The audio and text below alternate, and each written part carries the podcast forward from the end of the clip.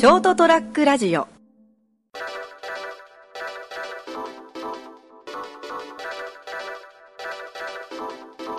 10月31日エピソード220回。成田デリウムお届けするのは私成田と。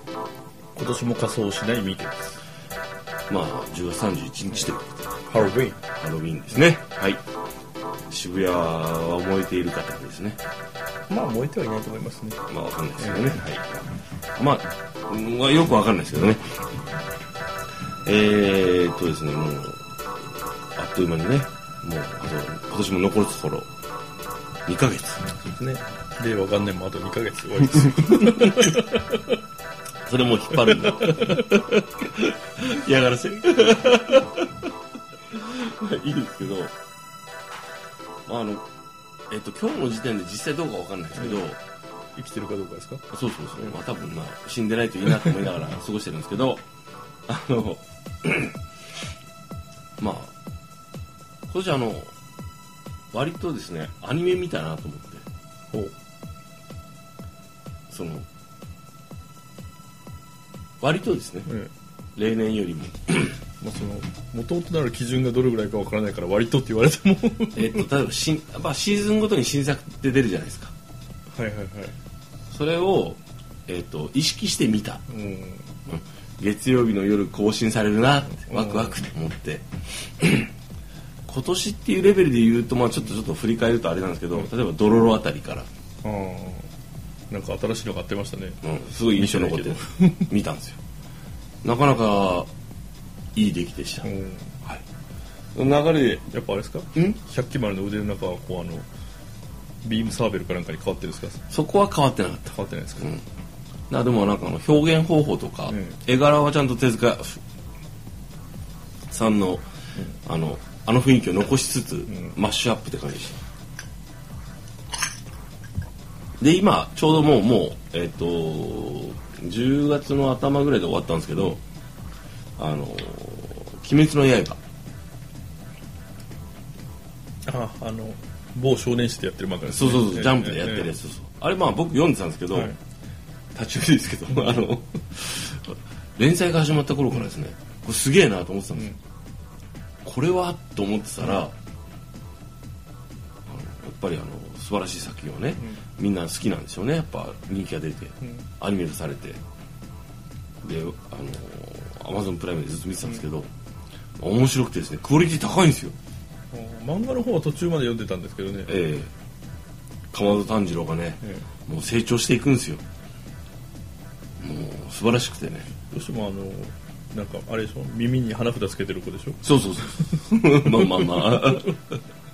それはあのねあの鬼仏寺無惨も言ってましたけどね花札的なものを耳にこうつけてって。いやもうねあのねクオリティが高いんですよ出来が良くて。漫画の方の絵はそこまでクオリティ高くなかったような気がするけど。まあでもあのあれですよあのこうななんですかねあのオリジナリティもありつつ、あのこう特殊能力を備えた者たちが、でも努力の過程がすごい語られててうん。良かったのと、あのすごくこの主人公のポジティブさ。あのあの漫画見てて思ったのは、はい。キャラの個性がまあ立ってるなと、うん。全体的にそうなんですよ。あのちょっと作りすぎてる個性ではあるけれどもまあまああって。極端だけど分かりやすくていいよね、だからあの人気出るんだろう,、うん。だろうなと思って、まあ、でもほらあの優れた作品でも、あのどれぐらいこれ成立してるんだろうっていうのがあるじゃないですか、うんうん。まあ、俺が読んだり見たりするぐらいだから、買ったりね単行本を例えば買ったり、それなりの多分あのあのファンがいると思うんですよ、そのお金を実際に払うっていう意味で、でもさあのこう「鬼滅の刃は」あこれはもう大きいステージに行く作品だなと思って、まあ、これからどれぐらい伸びるかわかんないですけどこの間ちょうど見終わった時に、あのこれからあの無限列車ですかね。変にこう今度行くというところで第一シーズンが終わってですね。無限列車無限列車。今度ねあの映画であーなんか漫画で読んだ、はい。電車の中で戦うそうやつそうそうそうあの無意識と意識の中でこう戦うやつですね、そこにいいよいよ行くんですよ。もうね楽しみでね。なんかあれですよね。あのなんか火を使うすごい兄ちゃんが出てくるところですよね。えー、違った縁縁柱のね 煉獄さんが出てくるんですよ。はい。でもとにかくすごいこう楽しませていただいてね。いやーいいなーと思ってね、でもまあその反面ですね自分が好きなこう例えばこうまあその作品、ん。であの同じぐらいの時期にいいなと思ってて読んでるやつで「うん。あの寄生獣」っていう漫画は知ってますかね？同じ時期？昔じゃないの？寄生獣じゃなくて寄生獣のリバーシって言って、うん。寄生獣リバーシって言って、うん。あのあの寄生獣の世界観をそのままスライドさせて、うん。あのもう一つの物語としてあの描かれてるんですよ。別の原作はもちろんあの岩城仁なんですけど、別の作家の方がですねあの実はあの時に、もう一人別の戦いが行われていたみたいな感じでアウトサイドストーリー的なやつで左かなんかですか？実はねあんまりね外れてない 実はあんまり外れてないよ。あそうなんですか？まあまあまあいいんですけど。うんただあのそのちょうどその裏返し的な話なんですよね、ななんですかね。あのまあまあいいんですけど、あのとりあえず皆さんも「寄生獣リバーシね」あのネットでも読めるんで、うん。有料ですけど、あの無料で読めるところもあるんで、うん。読んでいただきたいんですけどあのー非常にそれが出来が良くてだそれがどれぐらいの人が読んでるか分かんないんだけどね。そうですね。全く知らなかった。あまあまあまあ。の読んだことがないじゃなくて、うん。存在を知らなかった。あまあ寄生獣知ってるでしょ。寄生獣を知ってる、うん、そうで俺の中で寄生獣がどれぐらいのレベルか分かんないんだよね、うん。俺はね。僕は連載の時から僕はもともと岩城俊さんの、あのデビュー作に近い頃からずっと読んでるんであのその初の連載が始まった頃とか、短編集とかから追っかけてるファンで好きな人なんで俺の中ではあの例えばヒストリアヒストリエっていう漫画を今やってるんですけどもローマ帝国が以前のうん。マケドニア王国あたりの話で、それをずっとあの連載を定期的にしながら、単行本がぼちぼち出てるんですけどもあの俺の中ではすごいメジャーなんだけど、ん。まあ、周りにあんま知ってる人いないんだよね。いつもそういうの多いんだけどさ、うん。でも俺が知ってて単行本が出てるぐらいだから結構ファンがいるはずなんだよね、うん。まあ、そのファンの方と語り合いたいとは思わないんだけど 面倒くさいから。だけどなんだろうこうえこれは俺はしなんだなんだろうこうみんな知で、まあ、知ってるよねとは思うけど知らないだろうなと思って前も話したけど言わないんだよね、知らないって言われると辛い面倒くさいから、でもほら「鬼滅の刃」はうん。割と知ってるまあそうですね。人が多いやん、うん。ゴールデンカムイは知ってるよね。名前だけは。あのアイヌの。うん。あのその前のその前っていうか北海道舞台にしたね。なんか他にもありますよね。ん？ゴールデンカムイじゃないカムイが カムイ外伝とかカムイ伝のこと、うんでも白田三平先生の、えはい。あれとは違うんですか？全然違いまあす違うんだあれと。全然違いま あのす系列だと思ってた俺。系列ではないです。ただまああの素晴らしい作品で、うん僕連載始まった頃からやっぱりあのこれはと思って、すごい今多分ヒットしてるんだろうなと思うけど、でもそれでもうん。知らない人結構多いよね。まあ僕も名前しか知らなかったから内容はてっきりあの数十年前の。ダロに連載されてたよな。カムイはね。あれの系列だと思ってた。全然関係ないです。全く関係ないです、まあ、ただ作品自体は素晴らしい、あのこうあの文化のあのそのわかんないよ、僕は僕的にはそのそのえっ、とそのエンターテインメントと、うんうん。その、えーいろんなものを含めてすごいうまいこと作品にしてるって思って、あのー素晴らしいなと思って読んでるんですけどもただその自分が好き俺はほらそのそのレベルが分かんないんだけど、うん。その自分が好きになる作品っていうのはもうフォローできるのも漫画もね、ある程度決まってるんですけどちなみにあのえっとあとは喧嘩商売喧嘩家業とあとはゴールデンゴールドっていう漫画とあとはえっ、とブルージャイアントのヨーロッパへのシュープリームってあるんですけどブルージャイアントでしょそその辺はみんな知ってるんかなと思ってるんですけど。どれも知らない。あとファブル。どれも知らない。てか最近漫画を読まない。ああそう。か僕はあくまで漫画発信なんですよね、え漫画があってアニメ化されてでそれが素晴らしいと嬉しいっていう。なぜあの社畜家業ですからね 最近通勤時間も長くなってしまってあのはい。テレビを見る機会とか本を見る機会そのものが減ってますんで。僕あの何ですかね。あのポップミュージックとかはねもううん。割と諦めてるんですよ、あのある程度もうこ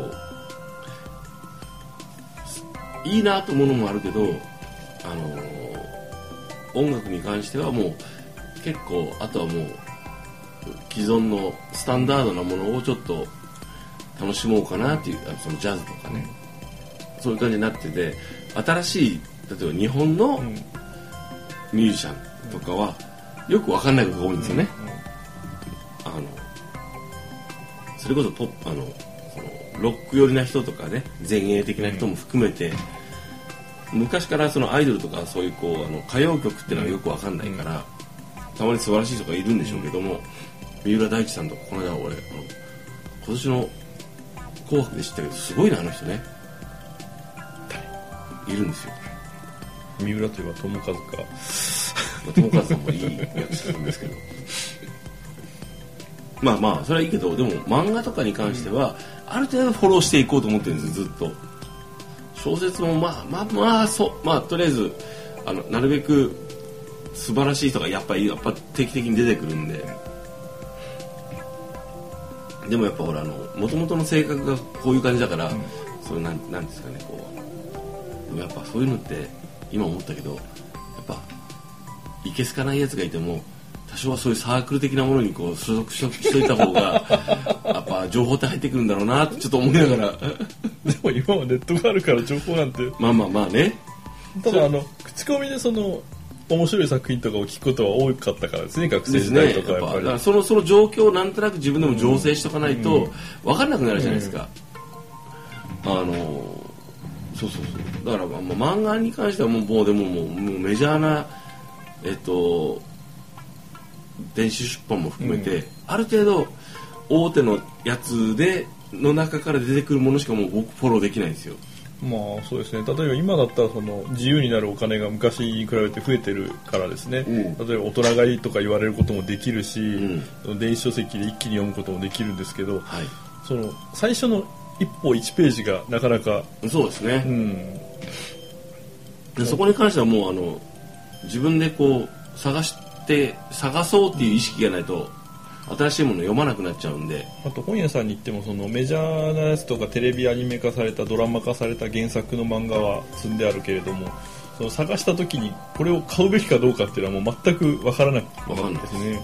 ただまあ面白い作品ってたくさんただ出てきてるんで、最近でいうとこのこれですね。あの映像権には手を出すなっていう作品とかすごい素晴らしくて、あのでこれも結局多分多分ツイッターとかで誰かがこうつぶやいてあの単行本が一巻が出たよみたいな。わかりますよ。昨日ニュースでやったけどアマゾンのやらせこうただ ま口コミみたいに、あなんだろう。僕それなりに言うとあれですけどまあ好きで読んできてるんで、実際に手にしてよまあ一冊い例えば一冊買ってみたらあなるほどすごいとか面白いっていうのは自分で判断できると思,、ん。思い込んでるんですよね。違うかもしれないけど。ただこうあのあれですよね。あの思い込みただこう求める気持ちとかそういうのをあの楽しみたいっていう気持ちって重要だなと思って。まああの所詮は娯楽ですからね。まあそうです。のはい。自分が面白いと思って買えるなら全然それは問題ないと思うんですけどね。だからまあもう年も年だしですね。そんなにこう余命がないですからね。あの ただあのこうこう迎合するとか、そういう意味であの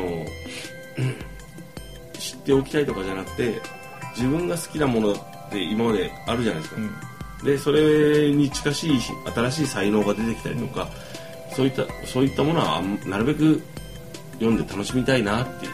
まあだからあのよくこう、まあ、言い方が適当かどうかは別としてそうつぶった人とかマニアぶった人たちがそのメジャーなところを避けて、はいはい。ニッチなところを読んでる俺かっこいい私すごいみたいな感じの人たちがいるんだけどあれは間違っ,、まあまあ間違ってるとは言わないんだけどそれはちょっと違うなと思うんですよ、ね、楽しみ方としてつまんないと思う、面白いものはやっぱりだ誰が読んでも面白いっていうものはやっぱりその上の方にはちゃんとあると思うんですよね。まあ上っていうかまあまあまああると思いますよ。楽しあの楽しみ方があるんで、あ僕はあののそれも楽しいしメジャーだろうが関係なく、ん。あの素晴らしい作品を見つけたいし楽しみたいんですよ、だけど僕いまだにあのタルコフスキーの映画の楽しみ方ってやっぱりタルコフスキーわかりますかね？わかりません。あまあいいや。あのアンドレ・タルコフスキーさんっていうあの、はい。もともとソ連と体制あのまああのソ連かな、時代からのずっとあの映像作家というか映画監督さんいるんですけど、寝るんですよ何が？見たら。で僕ねあの中学の時にあの映画館で見て、ん。中学の時ってほらとにかくなんかこう他の人が知らない何かすごい作品を見たいとかいう意識が高いじゃん。僕は多かったんですよ、なんかあの他の人が知らないようなやつを見てやろうとか、ね。なんかちょっとつぶってやろうとか、でねなんかねこうタルコフスキー三部作上映会みたいなのがあって、お小遣いはたいて見に行って3作品とも寝たんですよ。でねあのね知ってる人は知ってると思うんですけど、僕ねあのあ僕やっぱりこうそういうねちょっと背伸びしてたのかなってずっと思ってたんですけど、後年いろいろ調べたら、あのみんな寝るんだよ。みんな寝るんだって。であ寝るんだと思って。でもみんな褒めてるよ俺いまだに最後まで見てないのなんかあれじゃないですかあのサブリミナル効果で寝てしまうようになってるじゃないですか。でああの大人になって分かって、ちょっとホッとしたのは、タルコフスキーはみんな寝るっていう。であの結構やっぱみんな分かんない人多いんだと思って、であのっていうのはちょっと勉強になったから、まあいいかなと思って。あとホドロフスキーっていう監督さんがいるんですけど、あのこの間あのホドロフスキーの「デューン」っていうあの映画があるドキュメンタリーかな、であの「デューン」っていう映画があるんですよ、あのリドリー・スコットだったかな？えっとだ違う？えっとデビッド・リンチだ。デビッド・リンチが撮ったんですよね。で僕は映画館で見たんですよ。中学。中学ぐらいだと思うんだけどね。すごい SF 映画が公開されるって言ってカエル・マクラクランが主演だったんですよね。で、えっと、スティングとかも出てたかな、でこうすごいこうなんかあのこう美術設定がすごいとかこう売りがあってね、であのこう見に行ったらですね、そこどこあのなんかななな何を見せられたんだ俺はっていう映画だったんですけど、でもまあ、まあ、印象に残ってるのすごい、ええと思って。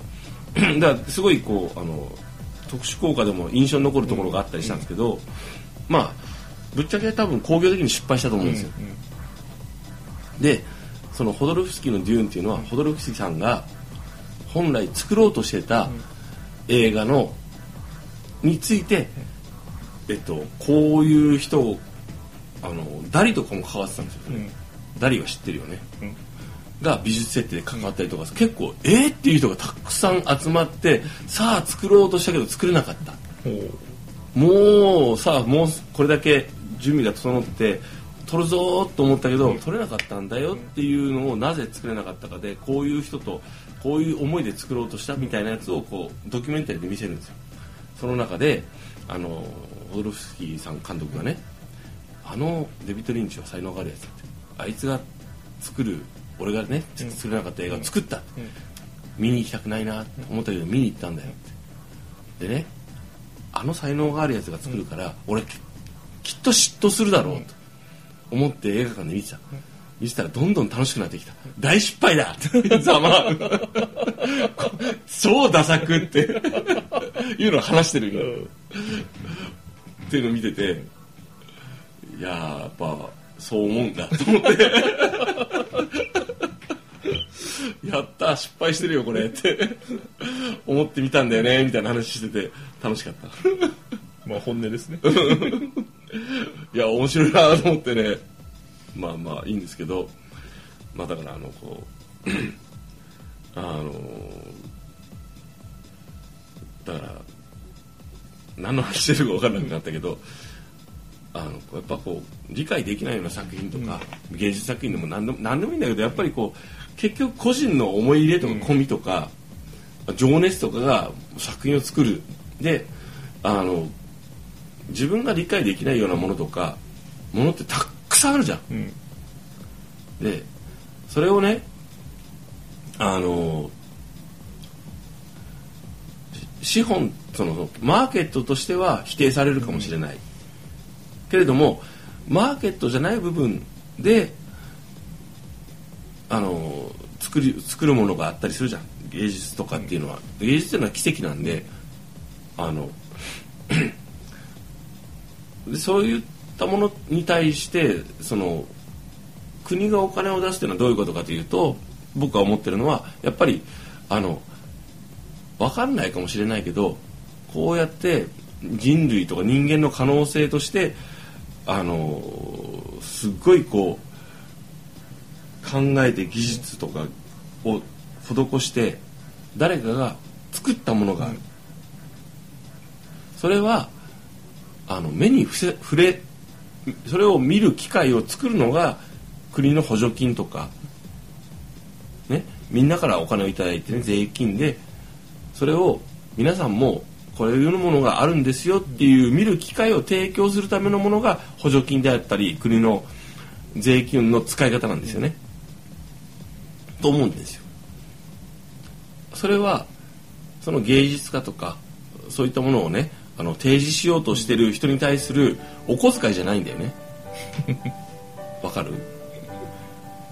だから不愉快に思ってる人が多いからとか抗議の声がたくさん上がったからとか言って税金を使ってあんなものをどうこうっていうのはあのそのその補助するなっていうのは嫌がらせなんだよね。国は義務があると思う僕たちは権利があると思う。誰かが人生をかけて作り上げた作品とか芸術品とかいろんな表現を見る権利がある。国はそれを広く僕たちに提供する義務があると思う。それが補助金であったり文化とか芸術っていうのは弱いから前も言ったけどそのためにあのそれを恣意的にねあの嫌がらせをする人たちが多いからとか嫌がってる人もいるんでとか言ってあの交付するのやめますっていうのはあの国力を衰退させることになるとなるんだと思ってるんですよ。愛知トリトリ,、えーと、トリエンナーレ、ね、に関することを話してます。いや大体みんなわかるよはい。わかんない人2がいるヶ月ぐらい前だけど1ヶ月ぐらい前だけど、ね？あのーですから表現の自由ってそういうとこですよっていうことを、えー自腹で表現の自由を表現している成田が お届けしました。はい。あのーしょうもないね。あの嫌がらせでしかないね。うよっぽいのにね染まってんじゃねえよ。自由なんだよ。もっといいんだよ。っていうのをね、あの、言いたい。言わないとなんかやばい気がして今言ってる。そんなわけ。10月31日。お前自腹でやっといてそれかよっていうなりたいデリウム。ね、日本はあの忖度の国だからはい。忖度なんかしなくていいんだよ。誰かが傷ついた？そうか。その時は寄り添えばいいじゃん。話し合おうぜ。ね。あの、そういうとこだぞ。はい。すすいませんね。お付き合いいただきまして、深夜。忖度いただいた三池さんとお届けした成田エデリウム、えーエピソード220回。お付き合いいただきましてありがとうございます。成田でした。私が好きなロシア人はオカレスキーさんですね 誰だよそれ。池でございました。